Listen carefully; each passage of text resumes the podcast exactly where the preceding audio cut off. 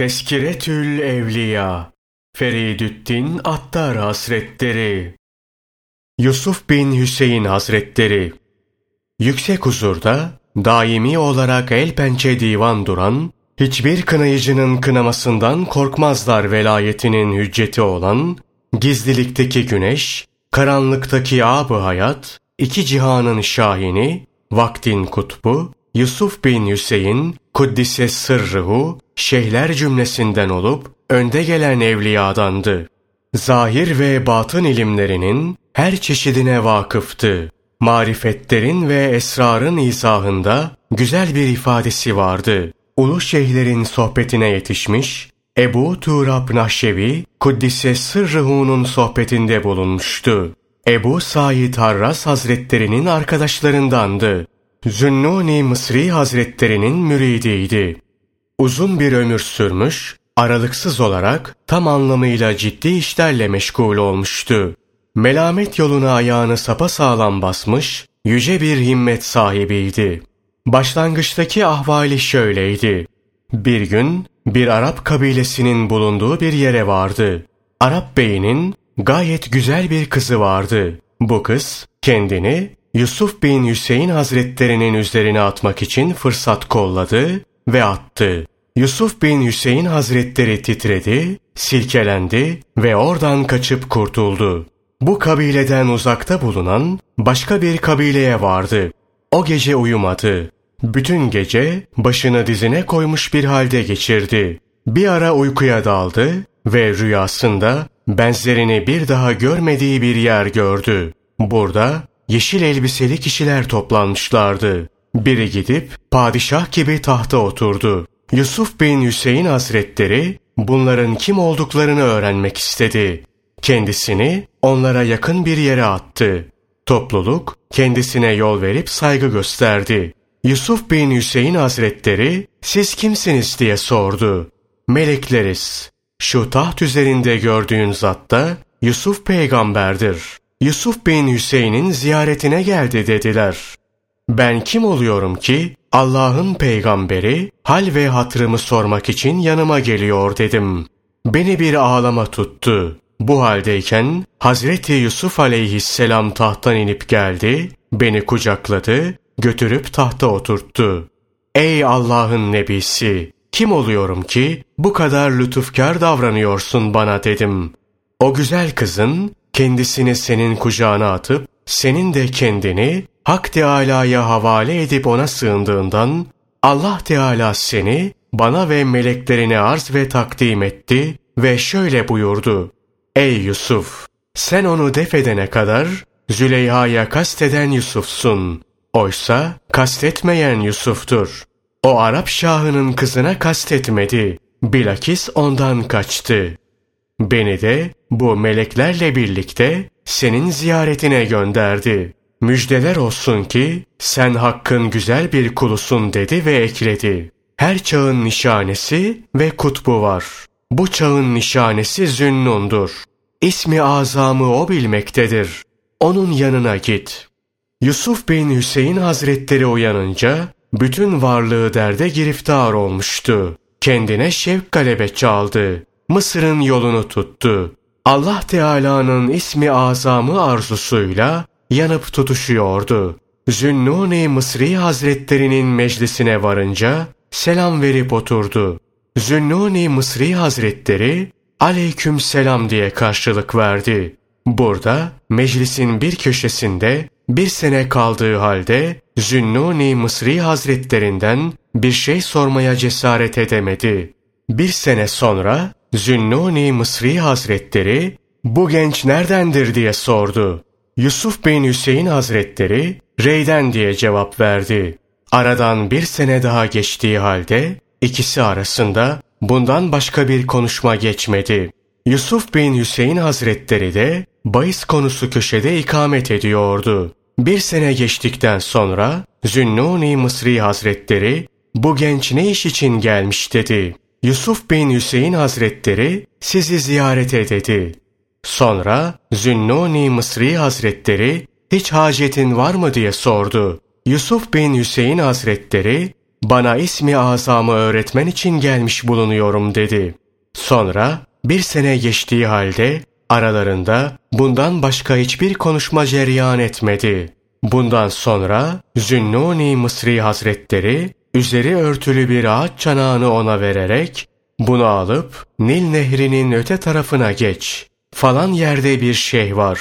Bu çanağı ona ver ve her ne söylerse hatrında tut dedi. Bir miktar yol yürüdükten sonra nehri geçeceği sırada acaba bu kasenin içinde kımıldayan şey nedir diye içine bir vesvese geldiğinden kasenin başını açtı. Kaseden bir fare fırlayıp kaçtı. Yusuf bin Hüseyin Hazretleri hayretler içinde kalmıştı. Şimdi ben nereye gitmeliyim? O şeyhin yanına mı yoksa Zünnun'a mı diye düşünmeye başladı. Nihayet boş kaseyle o şeyhin yanına vardı. Şeyh onu görünce tebessüm ederek sen Zünnun'dan ismi azamı öğretmesini mi rica etmiştin dedi.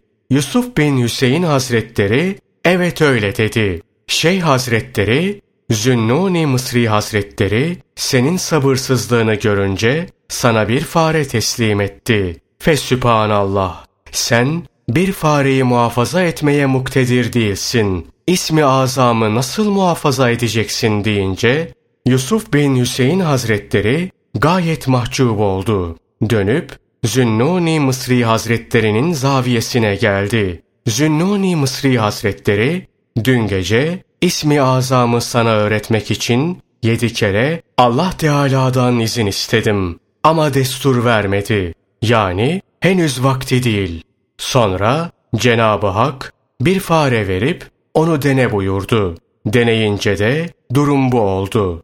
Şimdi sen kendi şehrine dön. Vakti gelene kadar bekle dedi. Yusuf bin Hüseyin Hazretleri bana öğüt ver dedi. Zünnuni Mısri Hazretleri biri küçük, diğeri büyük, öbürü de ikisi ortası olmak üzere sana üç öğüdüm var. Büyüğü şu, her ne okudun ve tahsil ettinse unut. Her ne yazdınsa sil ki perde kalksın dedi. Yusuf bin Hüseyin Hazretleri bunu yapamam dedi. Zünnuni Mısri Hazretleri ortancısı şu. Beni unut ve adımı da kimseye söyleme. Çünkü pirim şöyle demiştir, şeyhim böyle buyurmuştur demek tamamıyla kendini met etmekten ibarettir dedi. Yusuf bin Hüseyin Hazretleri bunu da yapamam dedi. Zünnuni Mısri Hazretleri küçüğü de şu halka vaaz edip onları hakka davet et dedi. Yusuf bin Hüseyin Hazretleri inşallah bunu yaparım dedi. Zünnuni Mısri Hazretleri ama kendini arada görmemek şartıyla vaaz edeceksin dedi. Yusuf bin Hüseyin Hazretleri öyle yapayım deyip reye döndü. Şehrin asilzadelerinden olduğundan bütün şehir halkı kendisini karşıladı. Reyde meclis kurup hakikatler hakkındaki sözleri izaha başlayan Yusuf bin Hüseyin Hazretlerine zahir ehli düşman kesilip ona karşı ayaklandı. Çünkü o vakit ilmin ancak sureti kalmıştı. Diğer taraftan Yusuf bin Hüseyin Hazretleri melami meşrepti. İş o raddeye vardı ki kimse onun vaaz meclisine gelmiyordu. Bir gün vaaz etmek üzere meclise gelince hiç kimseyi göremedi.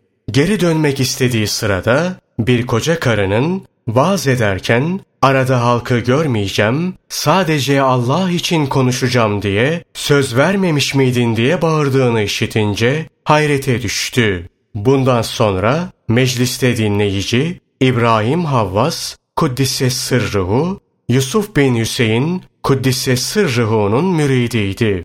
Hali kuvvetlenmişti. Onun sohbeti bereketiyle çölü azıksız ve bineksiz kat etme merhalesine ulaşmıştı.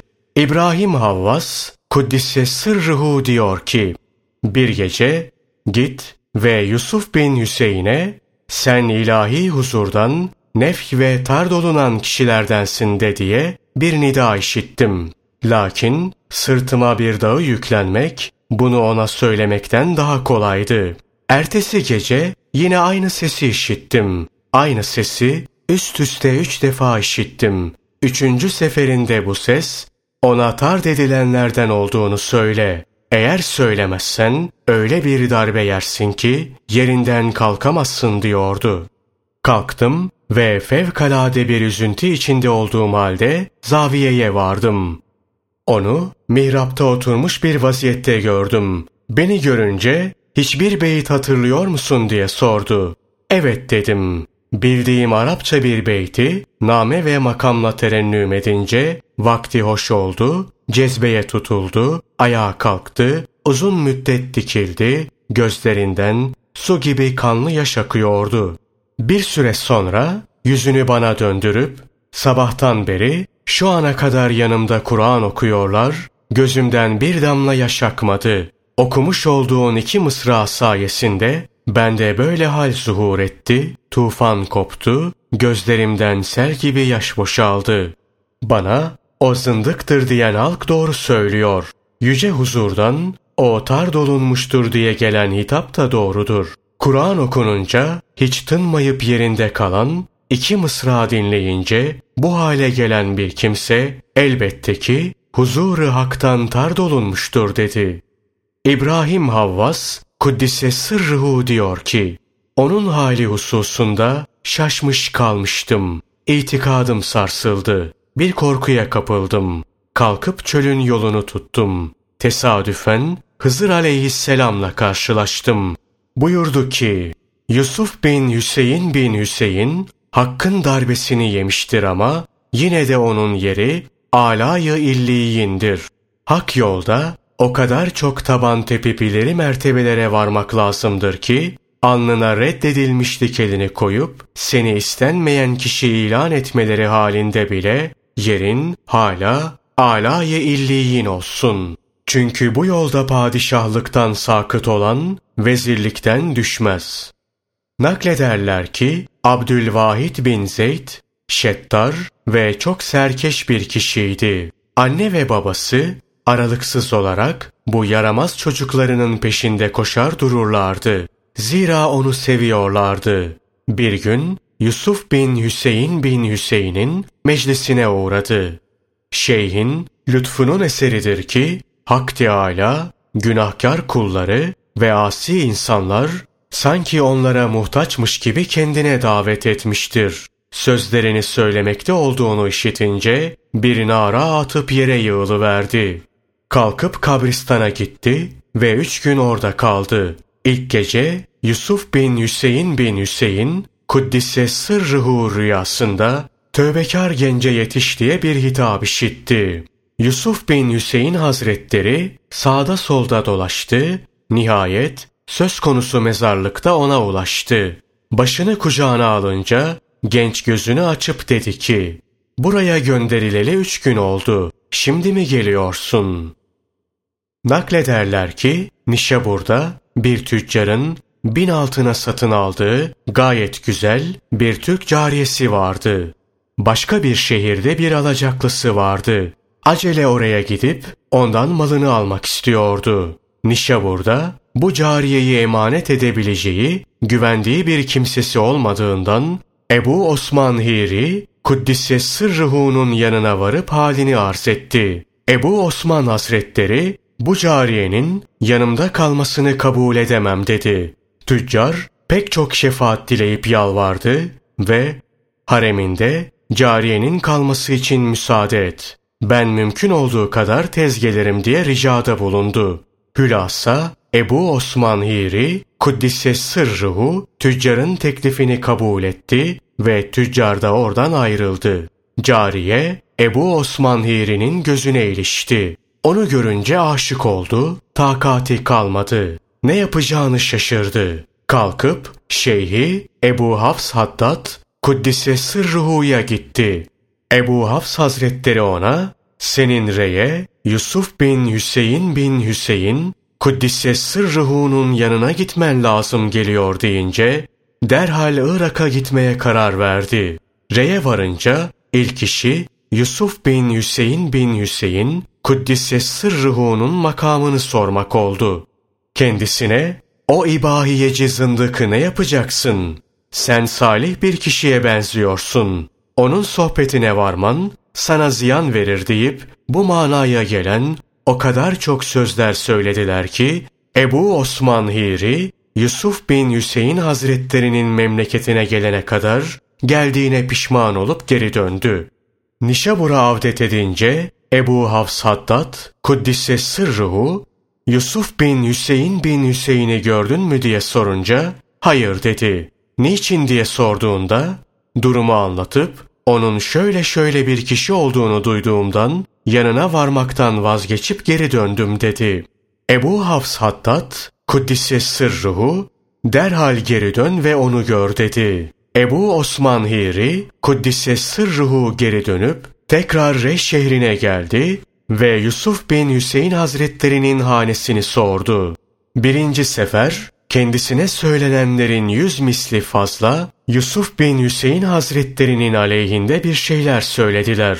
Ama o benim için onun yanına gitmem önemlidir. Kendisiyle mühim bir işim var deyince evini tarif ettiler. Evin kapısına varınca gördü ki ihtiyar bir zat oturmuş, önünde güzel ve parlak bir oğlan, bir sürahi, bir de kade. Ama ihtiyarın yüzünden nur akıyor. Yanına vardı ve selam verip oturdu. Şeyh Yusuf bin Hüseyin Hazretleri konuşmaya ve vaaz etmeye başladı. O kadar güzel ve tesirli konuştu ki Ebu Osman Hiri hayretler içinde kaldı. Sonra efendim Allah aşkına söyle bu güzel sözler ve şu nurani manzara ne? Şu şarap ve oğlan ne? Bu ne hal böyle diye sordu. Yusuf bin Hüseyin Hazretleri, henüz tüyü bitmemiş şu oğlan benim çocuğum. Kendisine Kur'an okutuyorum. Şu kırmızı sürahide düşmüş, kaldırıp temizledim ve dileyen gelip su içsin diye de suyla doldurdum. Zira teslim yoktu dedi.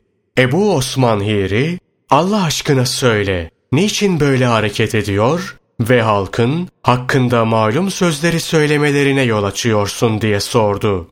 Yusuf bin Hüseyin Hazretleri, hiç kimse bana itimat edip, Türk cariyeyi evime bırakmasın diye böyle hareket ediyorum dedi. Bu sözleri işiten Ebu Osman Hiri, şeyhin ayaklarına kapandı ve anladı ki, salih kişi olmakla, ziyadesiyle meşhur olan herkesin halinde melametten bir damar vardır. Naklederler ki Yusuf bin Hüseyin Hazretlerinin gözünde kendini açıkça belli eden bir kırmızılık ve gayet fazla bitkinlik vardı. Bunun sebebi de uykusuzluktu. İbrahim Havvas, Kuddise Sırrıhu'ya onun ibadeti nasıldır diye sorulunca, yatsı namazını bitirince rükû ve secde etmeden ta sabaha kadar ayaküstü durmaktadır diye cevap verdi. Sonra Yusuf bin Hüseyin Hazretlerine sabahlara kadar dikilmek ne biçim ibadettir diye sorulmuş. O da demiş ki, farz namazı kolaylıkla eda ediyorum. Ama gece namazına teşebbüs edince o şekilde dikilip kalıyorum. Onun azametinden tekbir getirme imkanını bulamıyorum. Allahu Ekber demeye teşebbüs edince birden bana bir şey gelip sabah vaktine kadar beni o biçimde tutmaktadır. Sabah olunca farz namazını kılmaktayım. Naklederler ki bir zamanlar Cüneydi Bağdadi Hazretlerine Allah Teala sana nefsinin tadını tattırmasın. Eğer sana bu tadı tattırırsa bundan sonra gözün hiçbir şey görmez diye yazmıştı. Her ümmet içinde seçkin kullar vardır. Yüce Allah o ümmetteki emaneti olan bu zevatı halktan gizlemiştir. Şayet onlar bu ümmet içinde de varlarsa sufilerdir. Sufilerin afeti oğlanlarla oturup kalkmak, zıttı olanlarla sıkı fıkı olmak ve kadınlarla arkadaşlık yapıp onlara hediyeler takdim etmektir. Sufiler taifesi Yüce Allah'ın kendilerini görmekte olduğunu bildiklerinden, hakkın nazarından utanıp, ondan ve emrinden başkasına ehemmiyet vermekten haya edip çekinirler.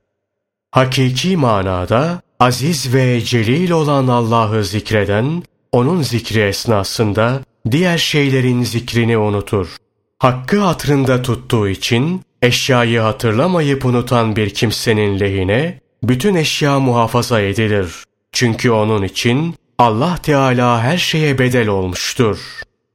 Halkın işareti buluşları kadar, buluşları, bilişleri kadar, bilişleri, sevişleri kadardır. Allah Teala nezdinde kulun Allah'ı sevmesinden daha sevimli bir hal yoktur. Muhabbetten sorduklarında Allah Celle Celaluhu'yu seven bir kimsenin zilleti ve meskeneti gayet çok, halka karşı beslediği şefkat ve samimiyet duyguları pek fazla olur demişti. Samimi ve dürüst kimsenin iki alameti var. Yalnızlığı sever, amelini gizli tutar. Havassın tevhidi, veçt hali içinde, kalben ve sırren, onun huzurunda duruyormuş gibi bir hal içinde olmaktır. Bu haldeyken Allah Celle Celaluhu'nun idaresiyle ilgili tasarrufları ve kudretinin ahkamı tevhid denizinde kul üzerinde cereyan ederek onu kendisinden fani kılar ve bundan onun haberi olmaz. Şu anda onun hükmü üzerinde önceden cereyan ettiği zaman nasıldıysa öyle olur. Yani olmadan evvel neyse öyle olur. Açıkçası hiç olur. Tecrit ve tevhid ummanına düşenin zamanla ancak susuzluğu artar ve asla kanmaz. Çünkü o hakikate susamış olduğundan haktan gayri bir şeyle sakinleşmez. Bütün insanların günahıyla Allah Celle Celaluhu'nun huzuruna çıkmayı bir zerre sunilikle onun huzuruna çıkmaya tercih ederim. Zühtün alameti yanında var olan yok olana kadar yok olanı aramamandır. Ubudiyetin nihai noktası her hususta ve her şeyde onun kulu olmandır. Onu fikirle tanıyan, gönüllü ibadet eder. En zelil kişiler, sevgilisini seven aşıklarla tamahkar kimselerdir. Nitekim insanların en şereflileri de dürüst fakirlerdir. Vefatı yaklaştığında şöyle dua etti. Ya Rab, biliyorsun ki halka sözle, nefse fiilen nasihat ettim. Halkına yapmış olduğum nasihate bedel olmak üzere nefsimin hıyanetini bağışla. Vefatından sonra rüyada görüp, aziz ve celil olan Allah, sana nasıl muamele etti diyenlere, affetti diye karşılık verdi. Hangi sebeple diye sorduklarında da, hiçbir zaman şakayı ciddi olana karıştırmamanın bereketi sebebiyle dedi. Vesselam.